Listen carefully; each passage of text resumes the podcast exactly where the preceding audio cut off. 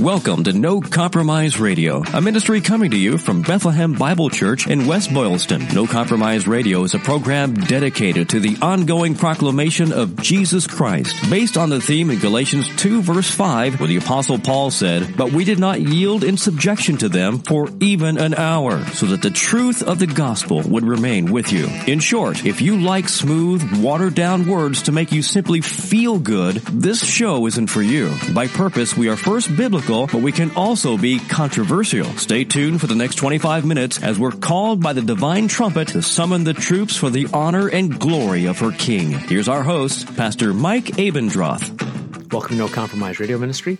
Mike Abendroth, Steve Cooley, reporting for duty. Aye, aye, Captain. Steve, you recorded a couple shows when I was gone. I did. I've yet to listen to them. Shame on you. Probably other people have, but tell me about your friend that you interviewed.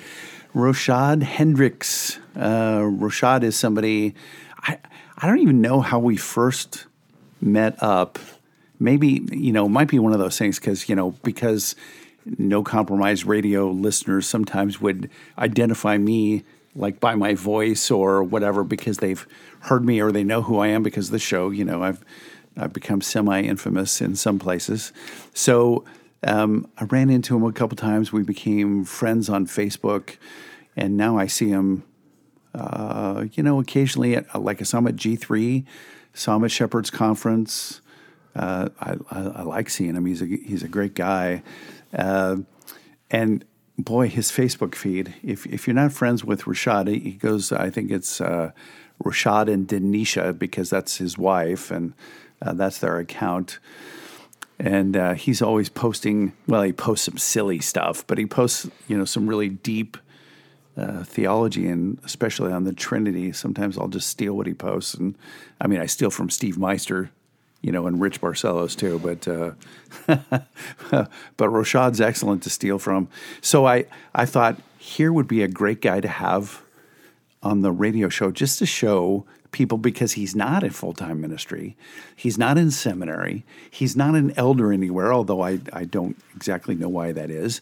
But you talk to him and you're just like, this guy knows a lot. You know, I, I mean, it's like, I need to study because I need to know more than that guy. If he's in my congregation, I need to I need to stay ahead of him, right? And that's going to take some work. Um, super super sharp guy. At least we've got one week to, to get a little farther ahead than the regular folks because they're paying bills by being a plumber yes. or whatever. Yes. That's one good thing about being a pastor is that, well, we want the congregation to study. People in the congregation can be more godly and often are. They can uh, be smarter and often are, but at least we could just study all week to pour ourselves into that passage and teach them something. Yeah, and and you know sometimes I, I don't want to really just go off on this tangent, but sometimes people ask me questions. Why did you say this, or why did you say that, or why didn't you do this? And and I already, you know, I've already thought for the nine times out of ten, I've thought through those questions because I'm asking myself that all week long. Do I want to do this? Do I not want to do that? And you know, be, because I don't want to do a data dump, and because I know I've got to construct something along the lines of a sermon that's going to be about 45 minutes, give or take, some things are not going to make the cut. And so I'll just look at the, look at them, and you know that that was on the editing room floor, or you know whatever. So yeah, I mean that's just kind of one of the uh, advantages of study. A, lo- a lot of times we, I mean, if we're not learning more than what we're saying, then we're really cheating ourselves. Amen. Just two quick housekeeping notes. The book Gospel Assurance, a 31 day guide to assurance, will be out probably at the end of August. You can order through Amazon. I put together about 20 or so different theologians from 400 years ago, and every chapter is about assurance. That means some chapters are about assurance, some are about Jesus, and I think it will help you. That should be out soon. And Israel will probably be filling up soon. So if you want to get in on Israel, you can write me, Mike at nocompromiseradio.com. And that Gospel Assurance book, if you've not read it, I, you may not have assurance. So That's right. The price just went from fourteen ninety nine to one fourteen ninety nine. you can't have assurance without reading this book. well, what happened, Steve, is I would teach about assurance uh, in in the last f- few years. I've been thinking about it a lot, And I just wanted to give somebody a book to say, oh, after the conference, after the sermon, here, read this. Read one chapter. Read them 31 days in a row. I want you to think rightly about assurance. Did you think about calling it blessed assurance? I, I didn't think about that, but I, I could have. All right. Yeah. I'm just asking. Yeah. I think there's another book written Probably. called Gospel Assurance, but it has a different subtitle and it has a different theological bent. But that's all I'll say on air. Ooh, that's a cliffhanger. So we've got some questions that have been given to me over the years. Here's one that we'd like to talk about today. Uh, Steve, here's the question. Some people teach that the gospel is their personal testimony. Uh, is that true? And can you talk about how a personal testimony is a result of the gospel, but not the gospel itself? So they kind of almost give the answer that they want us to give. it's funny because I just I just saw something from RC. You know, your testimony is not the gospel. Uh, well, why is that? Because it, now, Steve, you mean to tell me you're not the good news? no, I'm looking at you. No. You're here sitting here with shorts on and your special shoes and everything. You're not the good news? my my my testimony should contain, and this is what I tell people when they give their testimony. Right? I, I mean, if they if they never talk about themselves in their testimony before they get baptized, well, that would be really odd. Right? We're not asking for a sermon.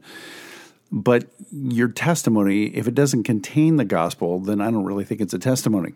It's a, to quote somebody I know, testiphony. All right, because because it doesn't really tell us uh, how how you came to know Christ and how He came to impact your life and. Um, but yeah, your your testimony, and people like to do that. You know, so, well, since I've become a Christian, thus and such has happened in my life. Okay, well, you just got you just skipped over the whole heart of well, you skipped the gospel. Um, so, telling people the the after effects of your life uh, after the gospel is is fine.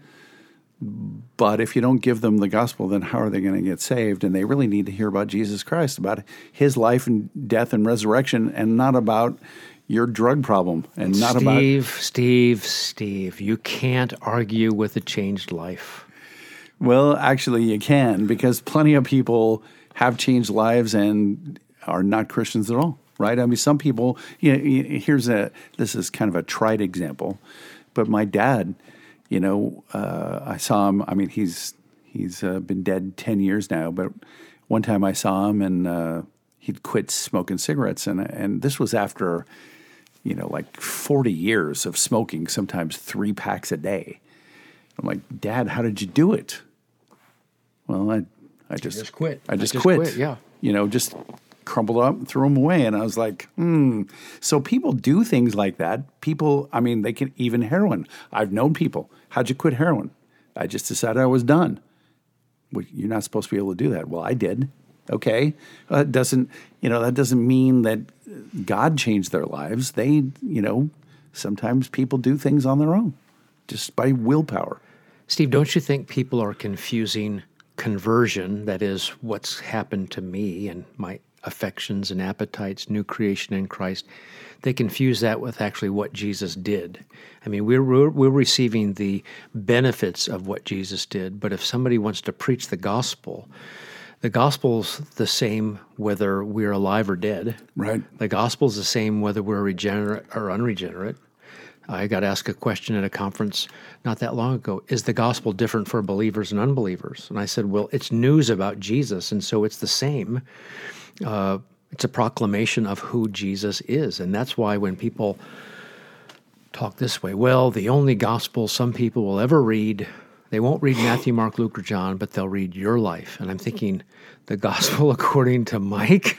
Please, yeah, please don't. Just look at my life, do the opposite. It's the anti-gospel. Yeah, I mean, if you if you're looking to to me for good news, it's going to be sad times for you, bro.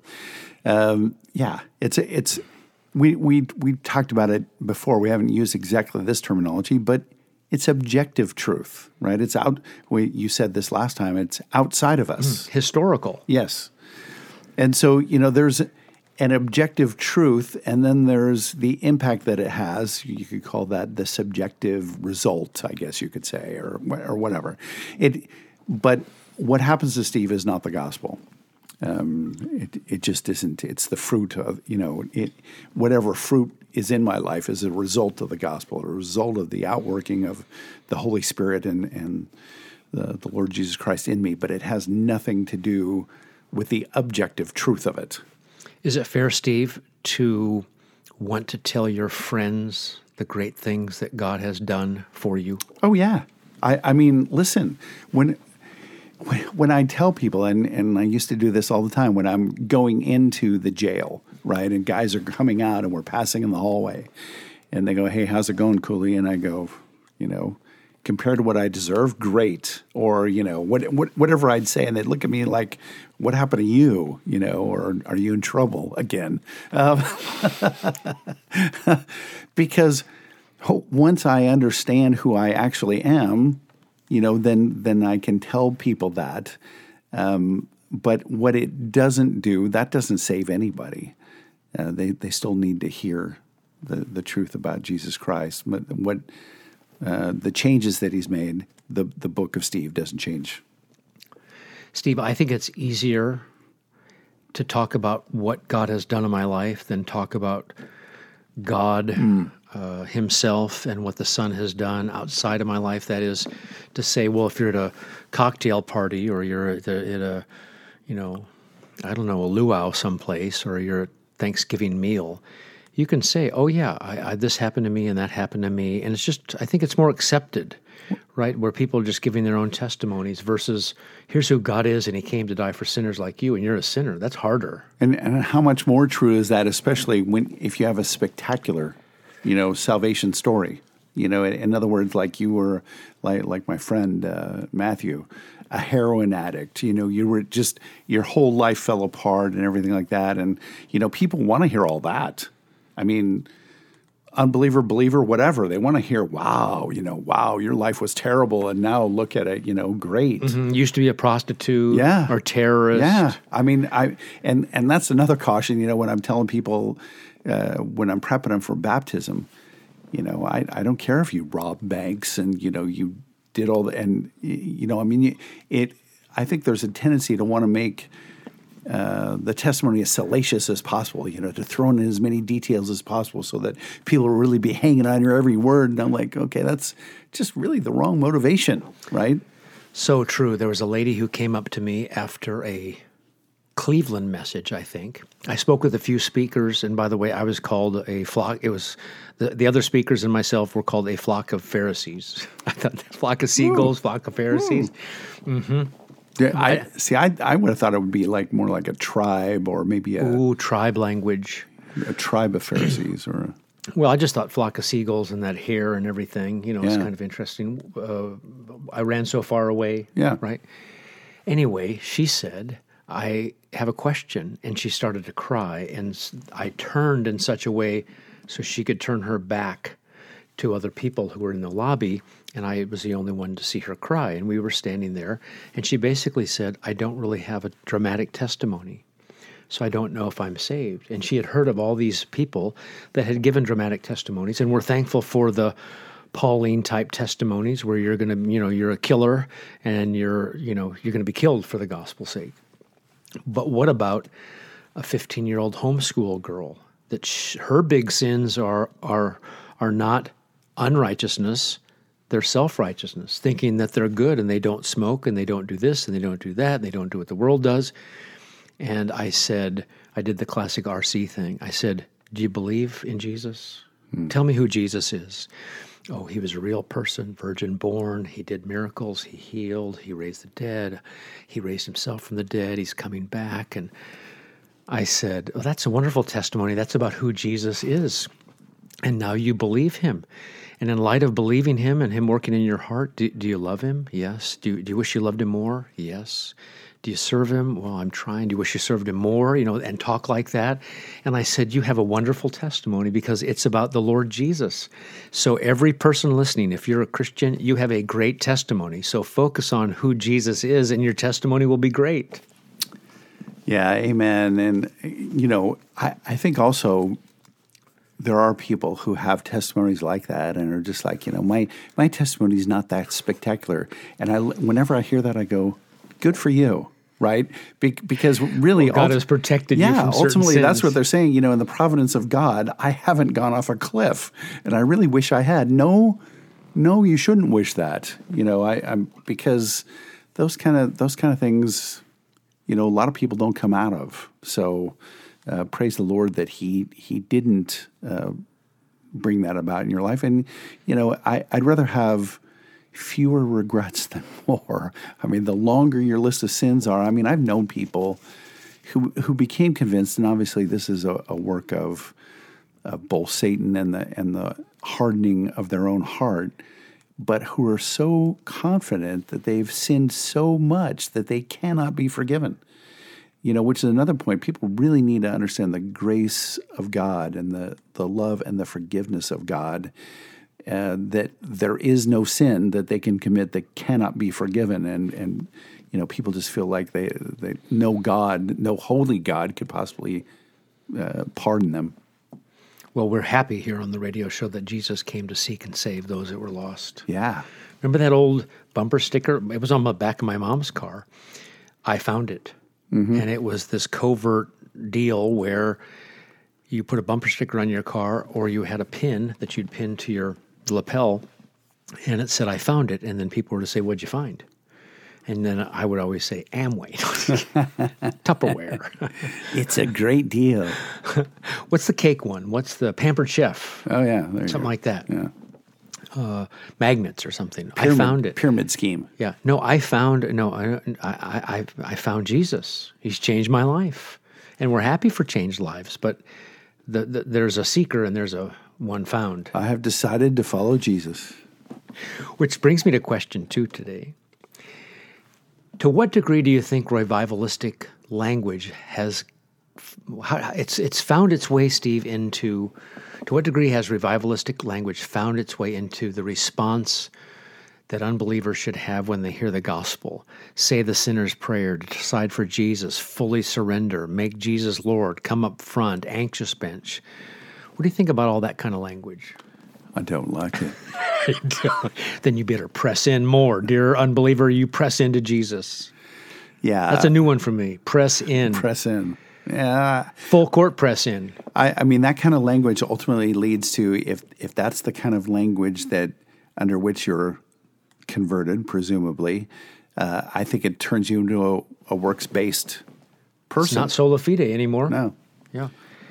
Well, maybe it's it's this. And I have in my notes, Steve. Smart, or as we say here in New England, smart. schmat, schmatty pants.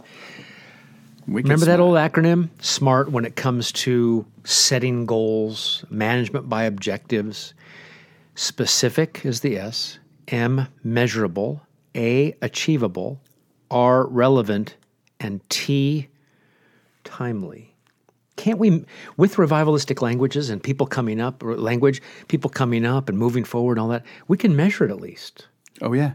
Oh, you can definitely measure. it. What what is it in our hearts that says we need to somehow quantify growth so we can see that we're doing the right thing? Is that it versus all the language in the Bible that talks about seeds and growing and slowly and agricultural and farmers have to be patient. Well, God gives I- the growth. Yeah, I don't think we really want to trust God, right? We want to. You know, who are you going to believe, God or your lying eyes? And and we'd rather believe our lying eyes. I, I mean, who was it? The the founder of Campus Crusade, uh, Bill Bright. Bill Bright, who who you know. I, I read a story about him in Time magazine. I believe it was after he died, and he claimed that one billion people had come to Christ during his ministry. Not, you know, and I'm not stuttering there. One billion, and and you just go, okay. I so I think there's some truth to that that we want to we want to see the results and all this, but I think there's also a, just an arrogance that attends with it, right? Rather than giving all the glory to God and the results, whatever they may be, whether it's one person or a billion, right? We we want to somehow be able to measure it and feel good about ourselves, and and I don't know why, right? You look at Jesus' ministry. I mean, we're billions following him, No, right? no. And in you fact, think he about chased them away, right? Right, because he knew it was in the heart of the heart of man. John two, it talked about many believed in him, but he didn't believe in them. And, and John six, you know, he gives he he just gives them these words, and it's like they all left, and he turns to the the the remainder, you know, the tight group, the disciples, and you guys going to leave too? And Peter says, "Well, who else will we go to? Who else has the words of life?" Um, but yeah, Jesus did not know how to manage a mega church, right?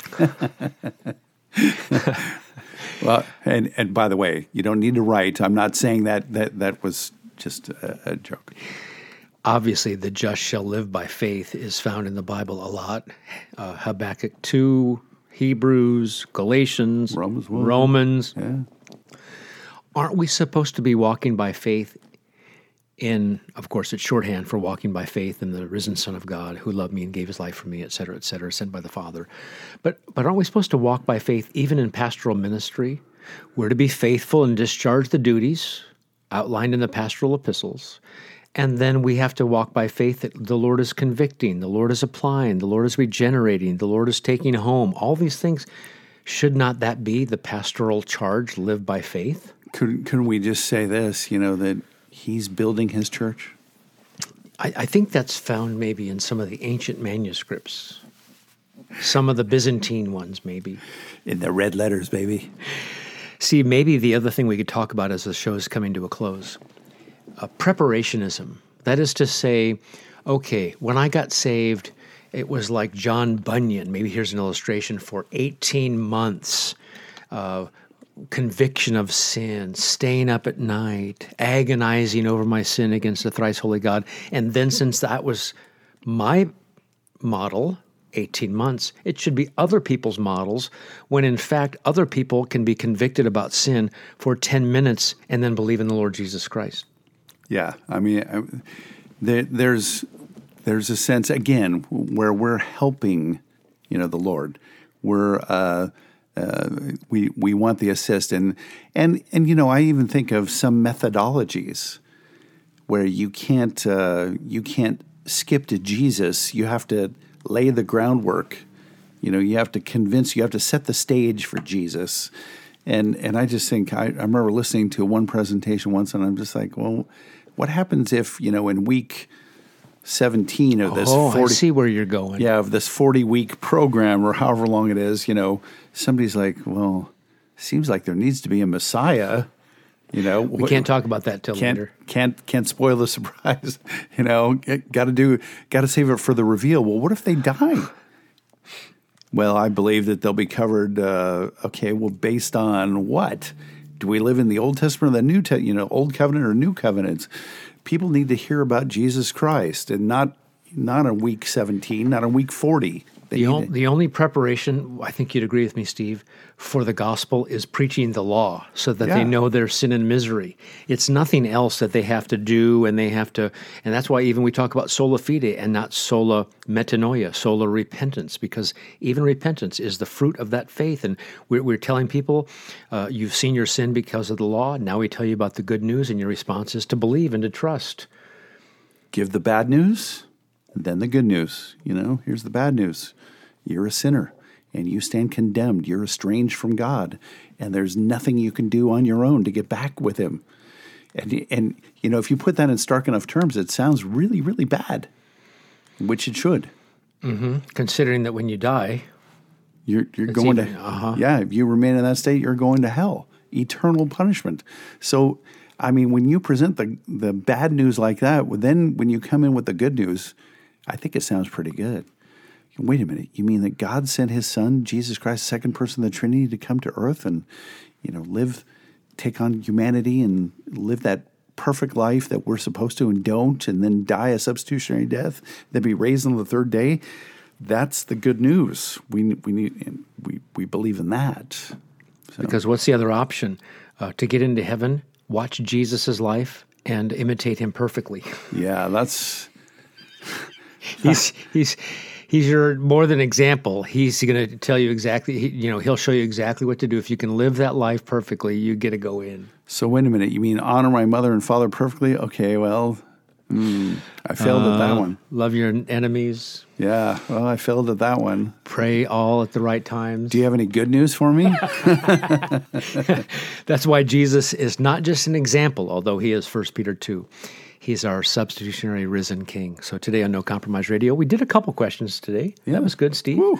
Good job. If you want to hear Steve's preaching uh, this last summer in Acts chapters 2, 3, and 4, you can go to bbcchurch.org and you can listen to his interviews with Rashad at nocompromiseradio.com. Yeah. Anything else? No, just uh, have a great day and believe on the Lord.